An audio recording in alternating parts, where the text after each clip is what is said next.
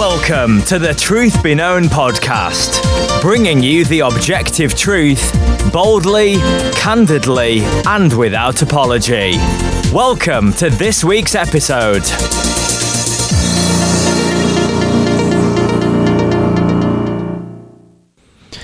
Welcome back to the Truth Be Known podcast. I'm Nathaniel Jolly. Now, today, I want to talk about the year twenty twenty. And I know that lots of you just gasp, thinking, please, no more twenty twenty. Um, I, I, either you're listening to this recording and we're not done with it yet, or you're listening to it and it's already passed and you're just thinking, can I please forget the year? But I want to specifically talk about some of the big lessons that we have learned as a church that are important this year.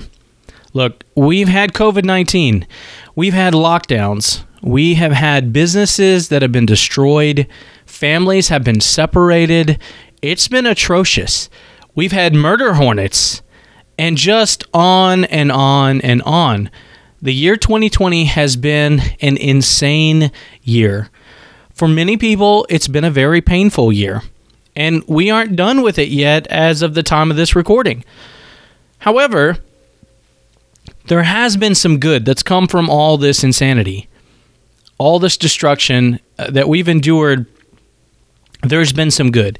Even in the midst of all of the turmoil, there's been some good. And it might seem like a strange thing to say, but this year has shown us some of the weaknesses found in the church like no other year in a generation or two. Well, how is that good? Well, it's good because it shows us what some of the things are that we need to address moving forward, and we need to not ignore these things. It gives us an opportunity to make a course correction in the Western church, and it has been made evident um, of some things in which we really need to repent as a church. This is God's grace to us in twenty twenty. This is God's loving kindness working in the midst of tragedy, revealing to us things that may have been continued um, undetected and to be corrosive for many, many years to come, and yet twenty twenty has exposed them with extreme prejudice. So, what are these things? Well, I just want to focus on one of the several themes I'm going to be doing over a few podcasts. And today, the first thing I want to touch on is ecclesiology. Now, ecclesiology is theology as it's applied to the nature, structure, and function of the Christian church. And what we've discovered in the year twenty twenty is that we have very poor ecclesiology in the American church. Think back to the beginning of the covid nineteen outbreak. Now, it was understandable that we closed the churches in the beginning. We had a new virus with very little information about how bad it was going to be, how it was going to affect people. And so, rightfully, I believe many churches followed the government's mandates out of wisdom, out of an abundance of caution for the sake of their people, and that was fine. Not a problem at all.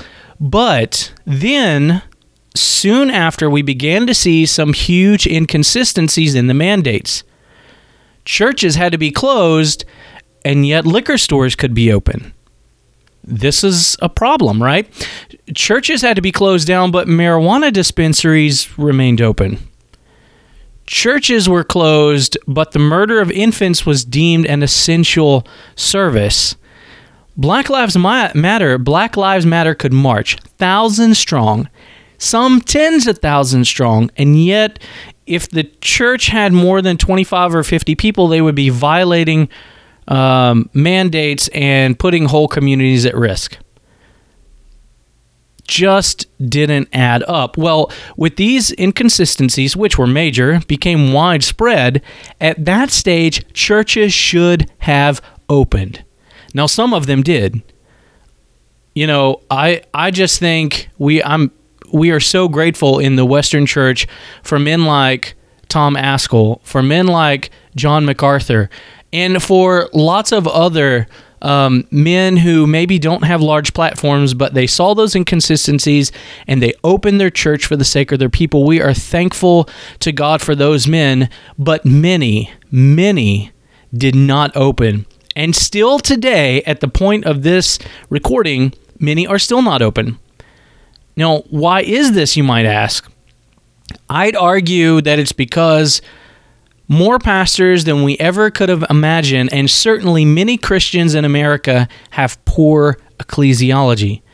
Many have a minimal view of the purpose and function of the church and therefore have little value for it.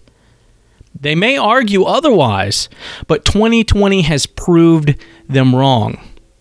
We have lots of buildings that have labeled themselves as churches, but what purpose do they really serve by being closed? Is the church not worth more than a liquor store? Well, if you look around at the responses of many churches, you would think not. Is the church not more essential than a marijuana shop? Which, by the way, is never essential. Are we to believe that strip clubs are to be open and simultaneously be satisfied with pastors closing their churches? Of course not. But this is what has been uncovered in twenty twenty, a poor value for church, a poor understanding of the purpose and function of the church. Now, interestingly enough, anytime these things come up in this day and age, someone undoubtedly says, but the church isn't a building. Well, that's true, but also it's not. I mean, first and foremost, I don't know a single person who, when they talk about the church, believe that the church is merely made up of building materials. Nobody believes that the church is a stack of bricks, right? Some window sills, some glass, some carpet, and a bunch of paint, a few pews. Nobody believes that. We understand that what we are referring to most often when we say church is a body of believers. And, well, or at least we assume that everyone realized this, understood this, but clearly twenty twenty has taught us differently. But what is worse than not understanding that the church can refer to the building believers meet in or the believers themselves is that we don't realize in either case it's centered around a group of believers. It appears that in twenty twenty, what many mean when they say, quote, but the church isn't a building, is that an individual can somehow be the church and that the church isn't necessarily a group of people that are supposed to gather together on a regular basis, sitting under the teaching and preaching of the word, taking the Lord's Supper together, fellowshipping with one another. And if you believe that you can be the church by yourself as you worship online, you would be sadly mistaken. And yet, this is what we see in twenty twenty. We have had arguments from pastor after pastor after pastor, from dozens and hundreds and thousands of believers who go to these churches that are quite happy to say, I don't need to attend a church because I am the church. But they would be wrong. The church is a holy Christian congregation consisting of believers only who have been called to God by the work of the Holy Spirit through the Word of God, who are separate from the world and are united in one spiritual body. The church is a holy congregation. The church is, in fact, and firstly, a congregation. One person is not and cannot be, quote, the church. Although this is clearly what we have learned that a great deal of professing believers and even many pastors seem to think these days, if you judge them by their actions. So we can look at Scripture to find out how the church is referred to, and we're going to do that now because in Scripture, the church is referred to in several ways, and and one thing that you'll notice, it never refers to the church is it is as, as a individual.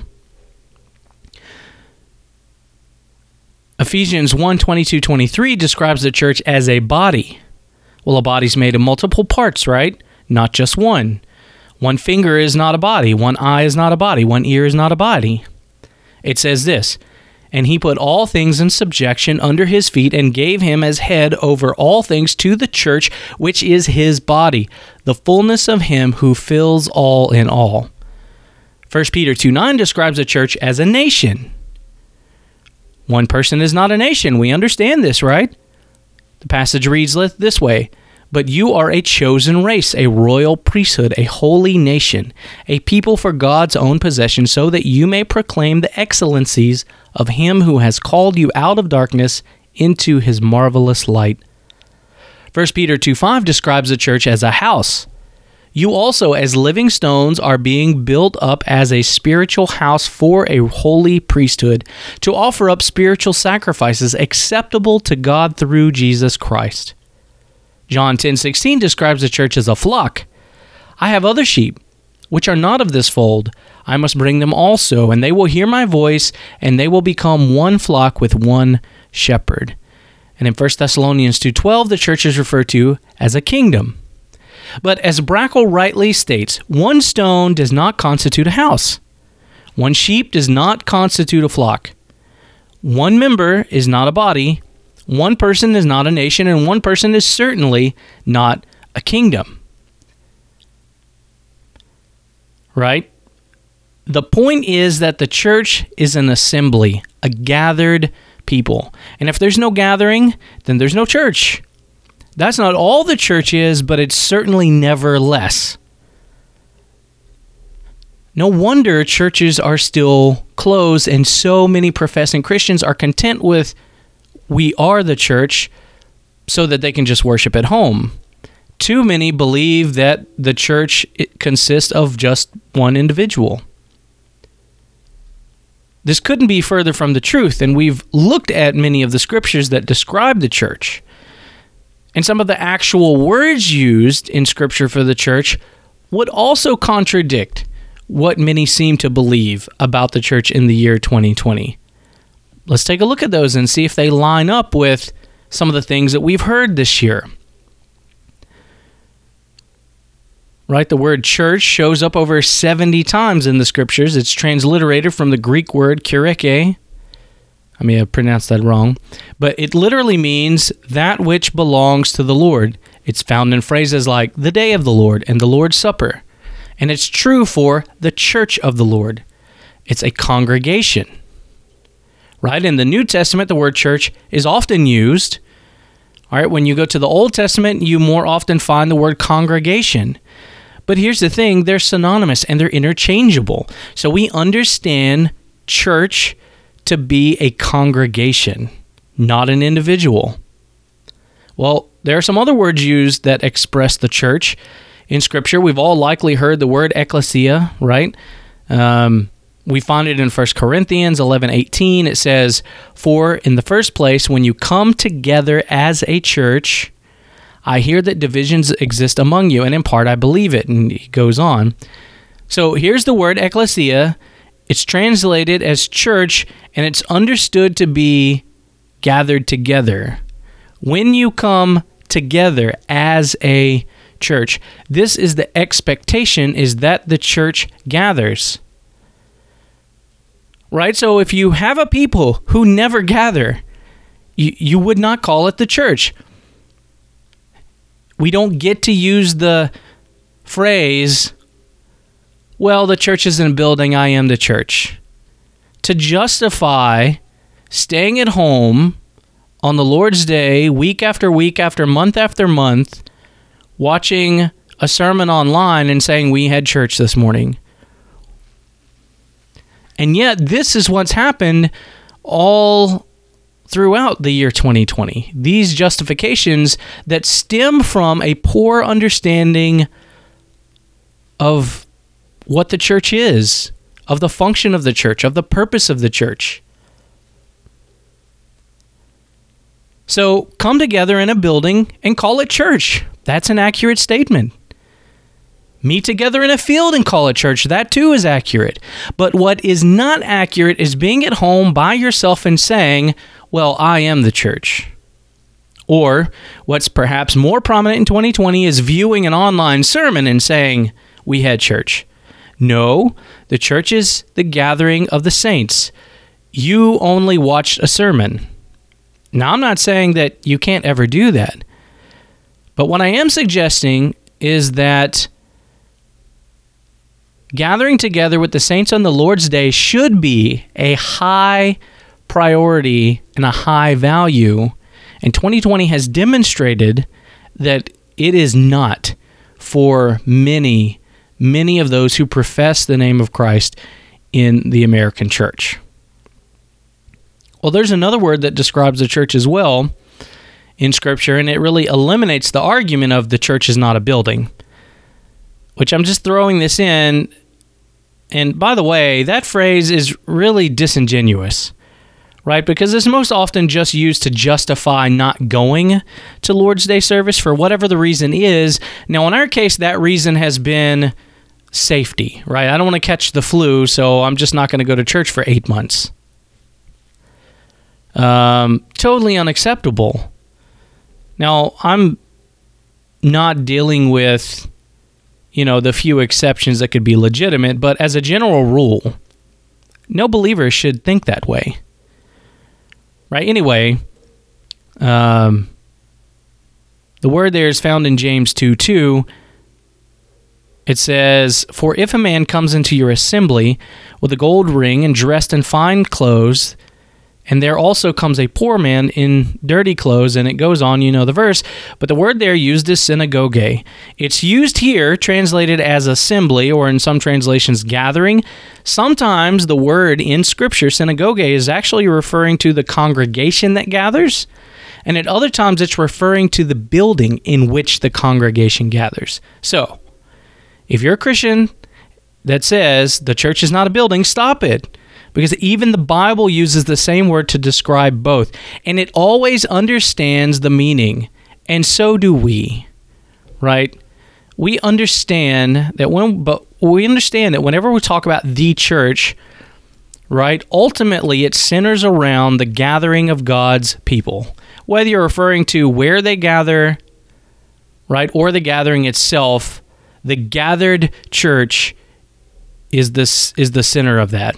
Now, the takeaway from all of this is that these words refer to the mutual fellowship of those who have been summoned together and gather with Christ as their head. The church gathers, right? The church gathers. It's really that simple.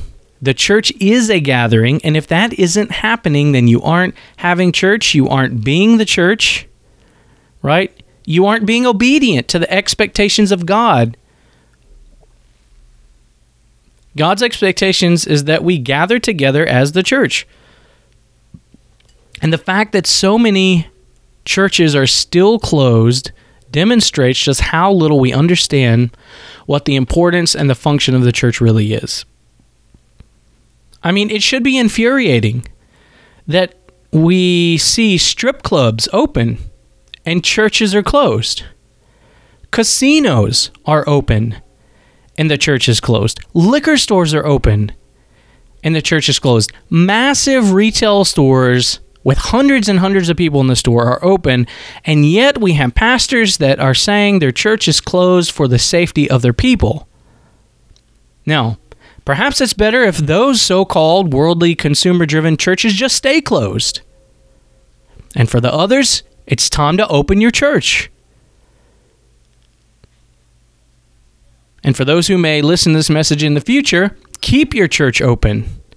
Listen, the California governor seems to think that it's okay to have his own private parties without any social distancing or masks. The Nevada governor seems to think that he can take his family out without masks or social distancing. When the media, listen, when the media announced that Joe Biden was the projected, was projected to win the Electoral College, it was seemingly okay for thousands to gather in the streets, sharing open bottles of wine between strangers and singing at the top of their lungs. Pastors, open your church. The church is essential. And what we have learned in twenty twenty is that perhaps the majority of professing believers in America do not actually believe that the church is essential. The fact that so many are closed not only demonstrates our poor ecclesiology, but it demonstrates also the fact that we have far too many weak men in the pulpit who have either no understanding of the role as a shepherd, or they take it lightly, and in either case, an unwillingness to resolve that should end in a new career for that pastor. The role of an elder, a pastor, overseer, is to feed the sheep, to shepherd the flock of God. And clearly, the Western Church has little understanding of how we do this. You can't do it if your church has been closed for eight months. It's pretty hard to care for God's people if you have no contact with them. It's also hard to care for God's people as a shepherd if you remove all the ordinary means of grace that God has given to them. It's more the work of the devil to eliminate the ordinary means of grace than it is the work of a good shepherd. I mean, a shepherd who keeps his people from sitting under the preaching of the word is not a shepherd. A shepherd who keeps his people from praying together as a congregation is not a shepherd. A shepherd who keeps his people from gathering together to receive communion is unworthy of being called a shepherd. Folks, in twenty twenty, we've seen the suicide rates climb. Alcohol and drug abuse is increasing.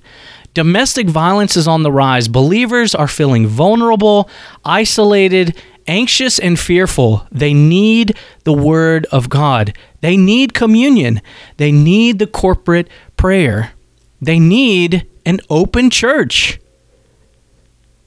Because church is essential. Because ecclesiology is important. Good ecclesiology, that is. I think the problem that we have seen in twenty twenty is that physical health is seen as being far more superior than that of sitting under the preaching and teaching of the Word of God.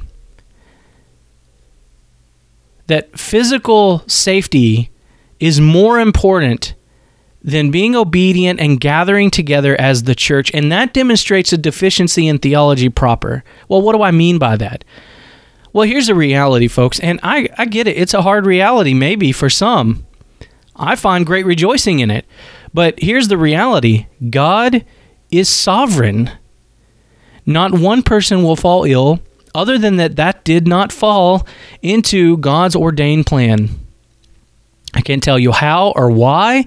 That's not for us to know, right? The the secret counsels of God's will, we don't we don't get to know those things, but God is sovereign. No one is going to be exposed other than that that fits in God's plans and purposes. And yet we've seen in the church, believers shrink back and walk away from the very things that God commanded us to do as a church, to try to safeguard their own safety. And after we have come to realize that we have over a ninety-nine point nine percent survival rate,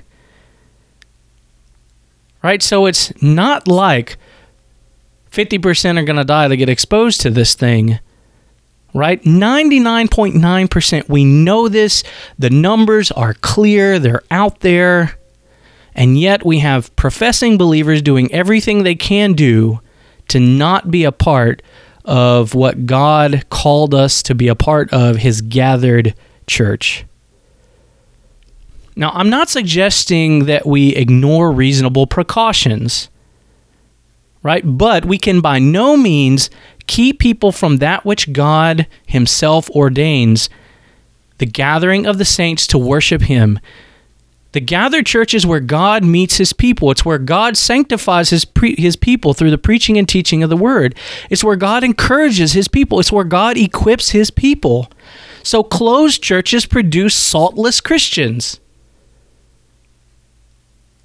Closed churches produces outward Christians that are nothing more than inward zombies. Closed churches produces death, and it denies life in Christ. And it judges the Word of God as being useless, insufficient, and second class. That is what a closed church does. And this is what twenty twenty has revealed. And we need to not forget the lessons that we've learned, so that as things happen in the future, and we, you know, this is November the thirtieth at the time of this recording. We don't know what the outcomes are going to be of, of several things just yet. We don't know, you know, they've got vaccines coming out. But eventually, when things normalize, let us not forget where God in his goodness and his loving kindness has seen fit to reveal our weaknesses. Let us not forget those weaknesses so that we can repent from them or of them, and so that we can move forward trusting God, trusting in his word, and having the value for the church that we ought to have. So, dear believer, find a church who's led by men who fear God, led by men who aren't perfect, but they preach the word of God unapologetically, who sacrificially shepherd their people, and who are open. If your church is closed, find one that's open. Find one that's open. You need the word of God preached to you week in and week out. You need to pray in the corporate setting. You need to sing praises to God and worship to God with your fellow saints. You need to take communion. You need Christ, and he is with his gathered church. And to the pastors out there, whom I love dearly, pastors, fellow workers in the field, I would say, be brave. Be a man and open your church. Your people need you. They need the word of God that you preach. They need the fellowship of the saints. They need the ordinary means of grace, and you were called to be a slave of Christ, not a slave to fear. You were called to be a slave of God, not of man. So stand up and fight for the spiritual life of the people that God has entrusted to you. Stand up and fight against tyrants that would tell you strip clubs are necessary and your church isn't. Stand up and fight for the sake of truth, and if you cannot do that, then get out of the pulpit.